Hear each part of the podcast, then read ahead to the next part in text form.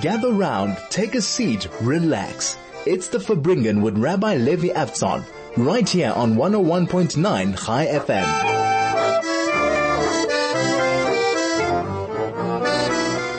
This is 101.9 Chai FM. My name is Rabbi Levi Avtzon, and it's a privilege to be here with you on this Tuesday. We are two weeks exactly from the shofar blowing from the first day of Rosh Hashanah. We're in the second half of the month of Elul. We are steamrolling ahead into a new year. As usual, everybody's saying, gosh, can you believe how quickly the year went by? And I'm like, really? A year in COVID went by, went by quickly? I'm not going to say it went down slow, but like like, do we have to say the same thing we say every year? The year by, went by quickly? I don't think it went by quickly. Um, and please God, next year does go quicker. That, you know, that we can go on with our lives. In so many areas of our life that have been, uh, confined, limited in the last year. We should be able to spread forth, to be able to leap forward. And I could tell you one resolution that I'm going to work on. I am somewhat worried that I won't be able to pull through with it, but it's something that uh, maybe if I make it, you know, public, say it on the radio, um, then I'll I'll implement it. Who knows? So it goes like this: I want my coming year to be full of more joy, simcha, joy. Now everyone talks about this word joy, you rarely meet people who actually live with joy, at least the way we imagine joy to be.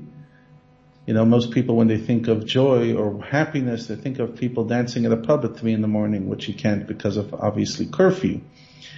Um, but obviously that's not the Jewish version of joy. At three o'clock you should be sleeping. or waking up for shacharit, even though you can't wake up that early. Joy is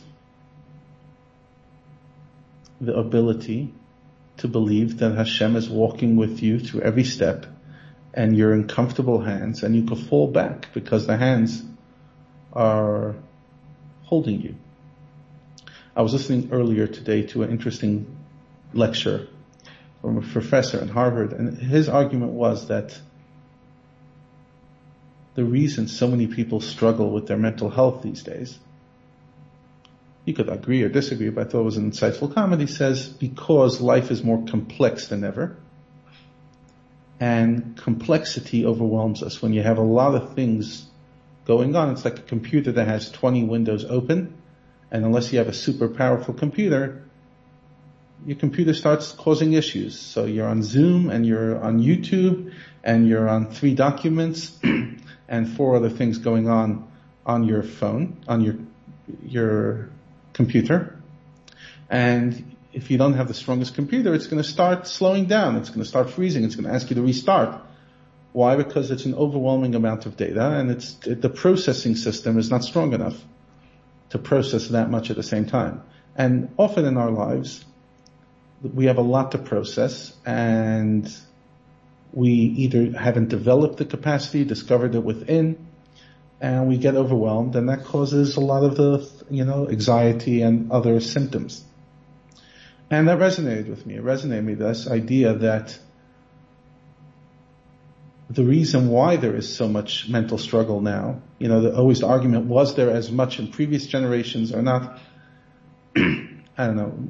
I, am not a, I'm not a scientist and I haven't done my research. But I, I believe that although mental illness and, you know, mental struggle and emotional struggle has always been here, I definitely think that our times is seeing a, a huge growth in it. And I'm sure there's millions of factors. I think the biggest factor is the, the complexity of life. You know, when life is so much going on, so many things open on our internal phone, so many apps, so much chaos, so many worries, it becomes overwhelming. And unless we have a solid processing system, a way of making sense of it all, or not sense, but at least living with the discomfort, it overwhelms us and it causes issues. Now, yeah, there's a lot going on, you know. Do, do I have to tell you unless you've been living in a cave? It's a complicated world. And each day you wake up and you have no idea what's going to be that day. And due to Twitter and so, social media, you know, sharing information, I'm talking about the true information. I'm not even talking about the fake news element. You're bombarded with knowledge all the time. You're getting new information, new information, another scare. Afghanistan, and you're getting pictures, and you're, you, and you're seeing it, and your heart's breaking, and you see what's going on all around the world, and you're following COVID in 180 different countries, and you're looking at the stats every single day and you're, you're on multiple Tehillim groups. And it can become overwhelming. I don't think it only can. I think it is becoming overwhelming for a lot of people. There's a lot of people who've reached out to me and said for the first time in their life they're going to therapy now.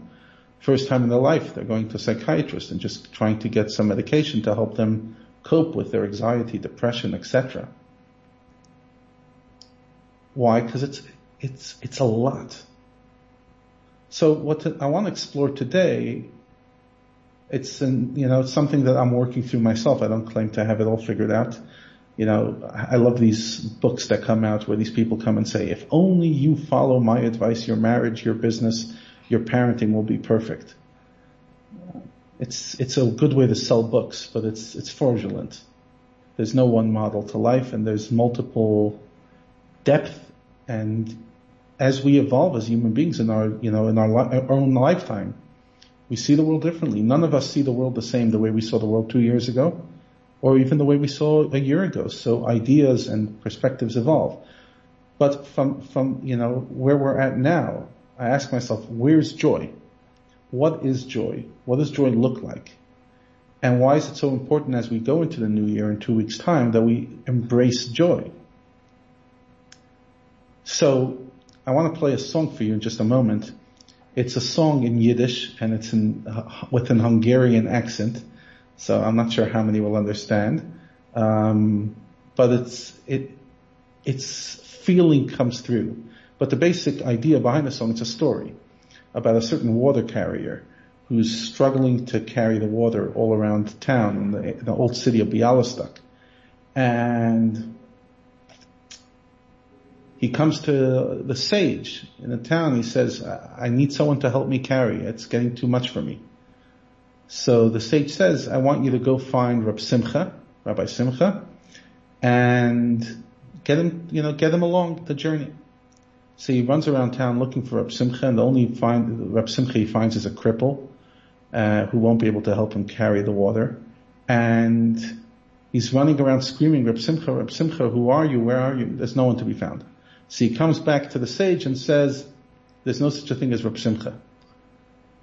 And the fellow, you know, smiles at him and says, I wasn't talking about Rabbi Simcha the person. I was talking about the attribute of Simcha, the attribute of joy, the characteristic of joy. But instead of just seeing it as a characteristic, I'm defining it as a person. In other words, it's a full-on entity within you. Can you make partnership with your own Simcha, with Rabbi Simcha? and can you live with Rabbi Simcha and, and, and see how much he loves you and how much your life will be liberated when you embrace Simcha. It's 101.9 Chai FM. This is the Farbrengen with Rabbi Levi Avtzon on 101.9 Chai FM. This is 101.9 Chai FM, and my name is Rabbi Levi Avtzon, and we were just listening to a beautiful song called Reb Simcha.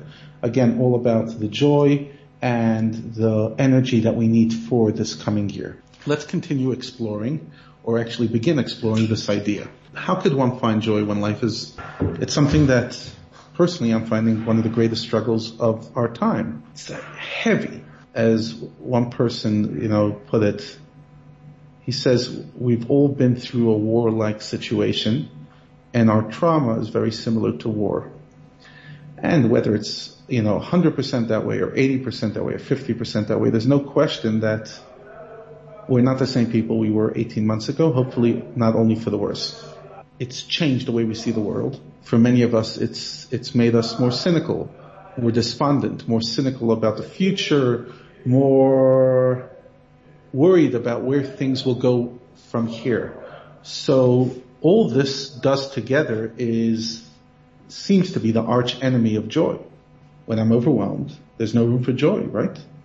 So this is where I believe going into our story, going into where we come from, and taking inspiration from people who went through difficult times and lived through it and, and found joy within it is so important. For me, that's personally like a big drive of my genealogy obsession. Um, because just understanding where you come from, understanding the incredible strength and humanity and complexity of the people that, you know, whose DNA you share and whose traditions you hold dear. And it gives such incredible, it gives such incredible strength. It gives such incredible, has such a calming effect. It really does. You know, when God talks to the Jewish people and he really says, I want you to serve with joy, he wasn't talking to a perfect people. He was talking to a, it's actually in this week's Parsha where God says like, you know, I expect you to serve me with joy and various, you know, consequences that happen when you don't serve from joy, but that's not the point. The point is how he's demanding joy. But remember, this is a generation that has been 40 years in the desert, have watched all their fathers die, because all men, when they hit 60, died as atonement for the sin of the golden calf. They've had multiple wars. Many of them grew up in Egypt and remember the trauma from there. Their, their leader was about to die, Moshe, and they were going to go and transition to a new leadership of his student Joshua they were now going to become free people in their own land. It was a very fragile time. God never, you know, it wasn't coming to a group of people who were sitting on a beautiful beach in Mauritius and telling them, Ma, people, listen closely. Life is so good as you're sitting there on the beach taking in the sun with the coolest sunglasses to, available and, you know, making sure that you're proud of yourself and proud of your body, etc., etc. As you're sitting there feeling like a million bucks, be joy. Nah. First of all, that's not joy, that's just pleasure. And joy and pleasure don't necessarily have anything to do with each other. They can, but they, they're not, you know, that they could be mutually exclusive he was coming to a people who were struggling, a people who were nervous. So much so that at the end of this week's parsha, just after God's talking to the Jewish people about joy, Moshe sees that the Jewish people are very, you know, shaky after all the, you know, the opposite of blessings, the curses that were said in this week's parsha. What will happen if they don't behave, etc. They were fragile, and Moshe says, "Look at in next week's parsha, which is a follow-up. Atem nitzavim Look, you're standing today. You're solid. As Rashi explains, you're literally standing here as a miraculous proof of your tenacity. Look what you've been through and the fact that you're still standing.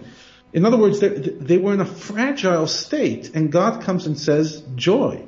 You know, often people quote Rabbi Nachman of Breslov, um, who said it's a big mitzvah to be joyous. You know, and Rabbi Nachman himself didn't have an easy life. He died in his 30s or early 40s. Uh, I stand to be corrected and he had lots of challenges in his life. The teachings of joy from across the state, you know, from across the platform. If it's Maimonides, who in his book Mishnah Torah discusses how important it is to serve, you know, Hashem with joy, and he lost so much. His whole life was, was moving from place to place, running away from persecution. He lost some of his most beloved family members at, at young ages. He struggled. He was, he was his life was packed with so much going on. And he's coming and saying, serve God with joy. Again, the point I'm bringing from all these proofs, and I could go on and on, is joy was never said to us when we are flying high. It's not a commandment that says that when life is good, feel joyous. Yeah, when life is good, you should be grateful. But the mitzvah of joy is dafka when, when we're overwhelmed, dafka when we're struggling, dafka when we're trying to make sense of it all. That's when joy comes in. So what is joy in this context? What does joy mean when you're just getting bombarded all day, every day? So the first baseline is God is in control. I remember someone one time told me an expression. He says, Levi, shrug and let the world fall off your shoulder. You're carrying way too much on your shoulder. Just, you know, just shrug. In other words, many of us feel like the imperfections of the world are on our shoulder. Now, those imperfections you could do something about are on your shoulder, but 99.9% of the issues in this world, you and I will not fix. I can't fix other people. I can only fix myself, and even that's a struggle. I could bring a, few, I could uh, try to fix a few things in society, but the pompousness of thinking that I could solve seven billion people's problem is is is patronizing at at at best, and it's it it it makes us forget we weren't born into a perfect world. Please God, when Mashiach comes, it will be perfect. We weren't born into a perfect world. What we were born in was to a very complicated world with a lot of beauty and a lot of challenges. And Hashem comes and says, and now I need you to play your small part. I don't need you to fix the universe. I've spoken about in the past, like I, I feel the narrative that we live in our time and we often use words like tikkun olam, fix the world, which obviously, you know, comes from a holy source.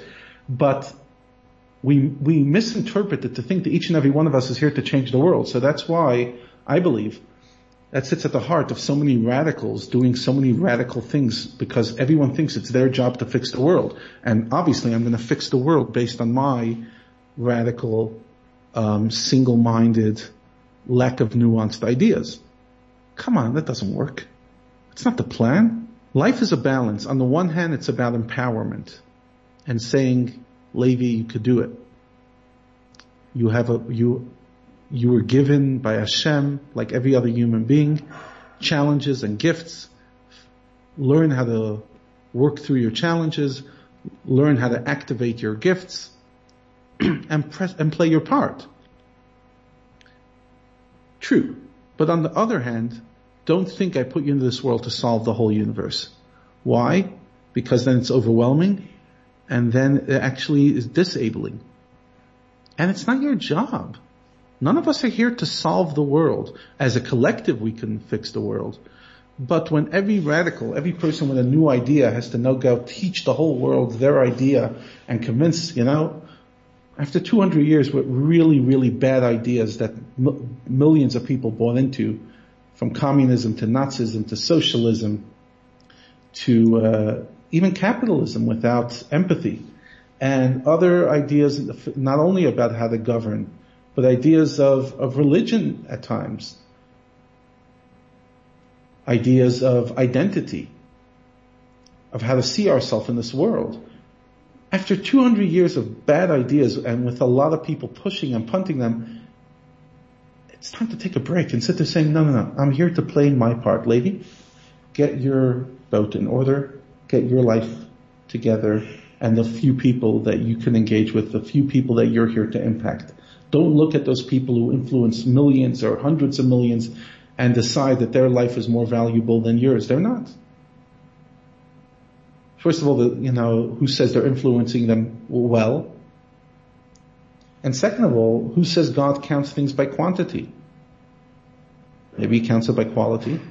So the one person whose life you've enriched maybe in Hashem's eyes, it's more valuable than changing the life of thousands or tens of thousands or millions?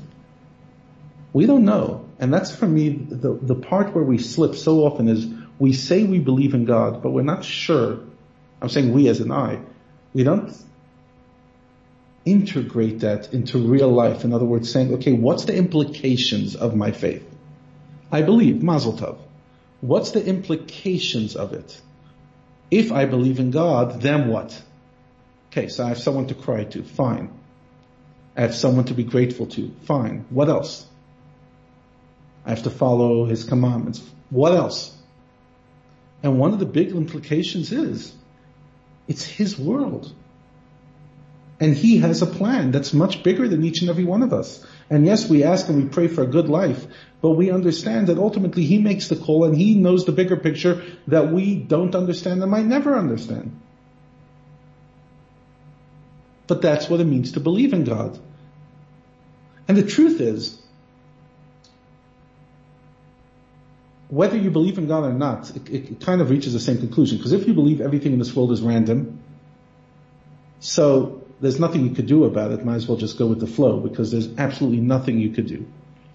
And believing in God, again, there's nothing you could do, but simply because God's in control.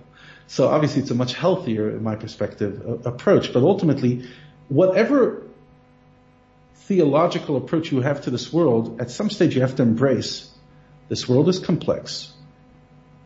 As a believer, you believe because God has a purpose. And as a non-believer, whatever. Because the, the world is random and it's anyways chaotic. I mean, the whole world came together in a random way, so how could there be meaning to anything? So joy comes from embracing the fact that I am not in control. Who's in control?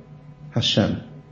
That's a relief. There's someone much smarter than me, much bigger than me, who knows what they're doing. And this idea is so, is, is something we have to remind ourselves every single day every single day. This is the Farbrengen with Rabbi Levi Avtzon on 101.9 Chai FM. This is 101.9 Chai FM. My name is Rabbi Levi Avtzon and we're talking about joy, something that we can all, all use in our life. That, that sits at the heart, at the baseline of knowledge that God's in control. You know, in two weeks is Rosh Hashanah. We're crowning God as our king. What does it mean that he's our king? So many people make it very personal and they'll say, okay, God's going to decide if I live or die, if I'm going to have money or not, um, if I'm going to have nachas or not in the coming year. That's, that's true.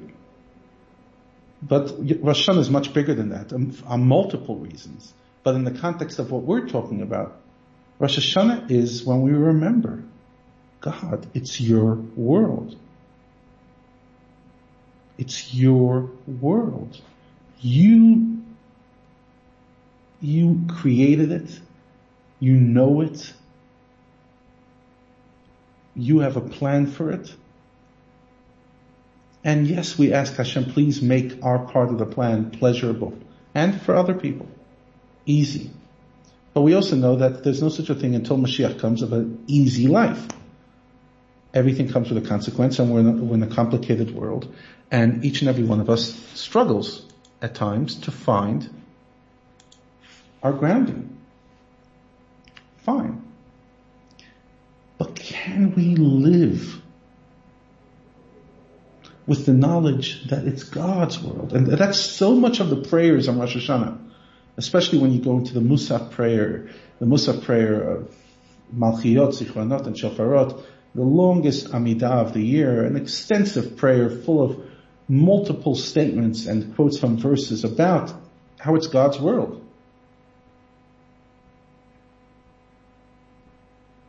It's only when we start with that that we can actually find some sense of groundingness in a world that seems to bombard us and unsettle us. It puts us back into this world. It grounds us. Another thing that's really important is community. You know, in the last 18 months we've, we've forgotten, many of us, the role of community. So community for many people now means a hot meal when you lose a loved one, uh, empathetic phone call or message when you're in the hospital or when your loved one is. But community does that. But at the heart of community is the idea that it's not an individual. It's all of us. And I think, you know, one of, a person in the community reached out to me after I gave, uh, shared a message about belonging to a community and being part of something bigger that it's become comfortable for many people to be alone. In other words, you, you pick your own company. And there's truth. Listen, you know, we all have certain people that trigger us and don't necessarily bring out the best of us or we don't bring out the best of them, whatever. It's not, it's not an harmonious, natural energy. But we were not created to be solitude. The Hasidic masters always quoted a much earlier master. They said it was an, a Chacham Kadmon uh, a sage from the early, much earlier times, who says, Teva abdidus ben adam. It's good to be alone amongst people. In other words, yes, you have to find your own space, but not at the exclusion of others. Find your own space within a shul. Find your own space within community. And now we are in COVID times. Yes. But now we've also had, we're having a small window. At least those who are vaccinated. We don't know what the future holds. I'm not a prophet, but here's what I do know. That the vaccine, definitely at the beginning and hopefully for longer on, works. Do we have to be on guard? Of course. But we should be grabbing the opportunity we have now with two hands and whatever is legal from, from the government perspective or what's endorsed by the community, we should do it. We should squeeze out of life what we can and, and re-engage with each other. I spent some time with people, obviously socially distanced, etc. And I cannot tell you how, how uplifting it is. Simply belonging, simply, you know, engaging with others, seeing their struggles, having empathy, being heard by somebody, hearing somebody else. Those are some of the big challenges, uh, some of the big lacks that we don't have in today's day, you know, in today's time. And now that we've been given a small window, and yet so many people are saying, no, I'm still scared. I get it. So be cautious. But don't be so scared in a way that you're now disabling your life if you're out there. There's a great story I heard. I, I, I don't know the source of it, but it, the point is so powerful there was a great sage in the 15th or 16th century, the Ralbag, I believe, and in his responsa, he has a question that one time came to him. Someone reached out to the rabbi and said he was arrested and he's in prison and somewhere in Europe and he's going to be in prison for a long time. And the prison guards or the prison authorities gave him the opportunity of one day of freedom. He could get a full 24 hours of freedom, but then he has to come back. So his question to the sage was, when should I take that time? Now you might think the sage answered Yom Kippur, Rosh Hashanah, your child's wedding, Purim, the first night of Pesach. Listen to this he, he responds in his letter and he says, the first moment you have an opportunity for freedom, grab it.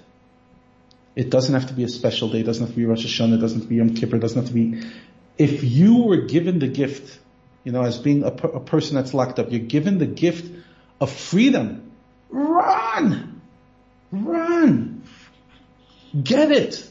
Grab the opportunity and get to live free.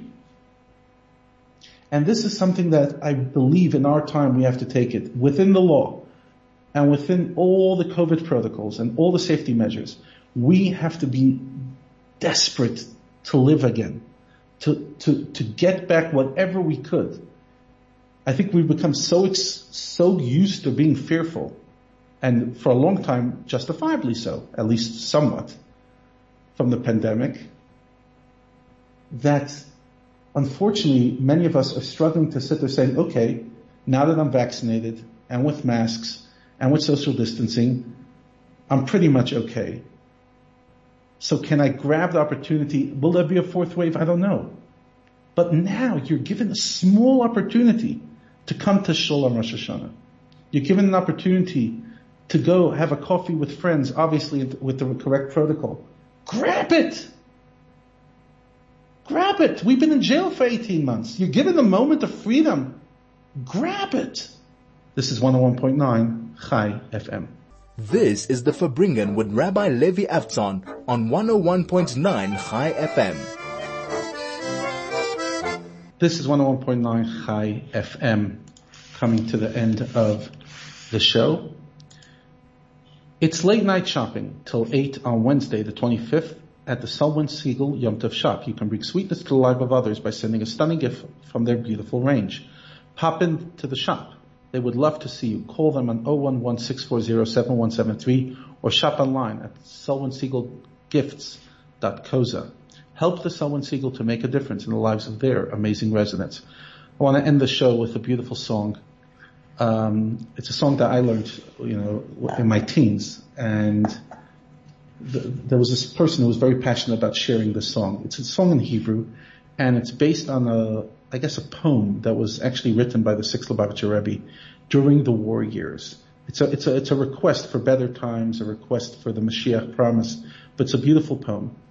And at that time, during World War II, a, a refugee from Lithuania, from Poland, who was in Shanghai at the time, because many Jews managed to get, you know, through Sugihara, they managed to get to Shanghai, which was under Japanese rule, and they created a life for themselves, a very difficult, challenging life, but a life nevertheless. And one of the students over there during World War II read this poem and gave a tune to it. And it was recently recorded professionally and it's just magnificent. And I thought I'll share it. Hachayenu kel. God, let us live to the time of Mashiach. Let us merit better times. Please God, free times, healthy times for all. Have a great day.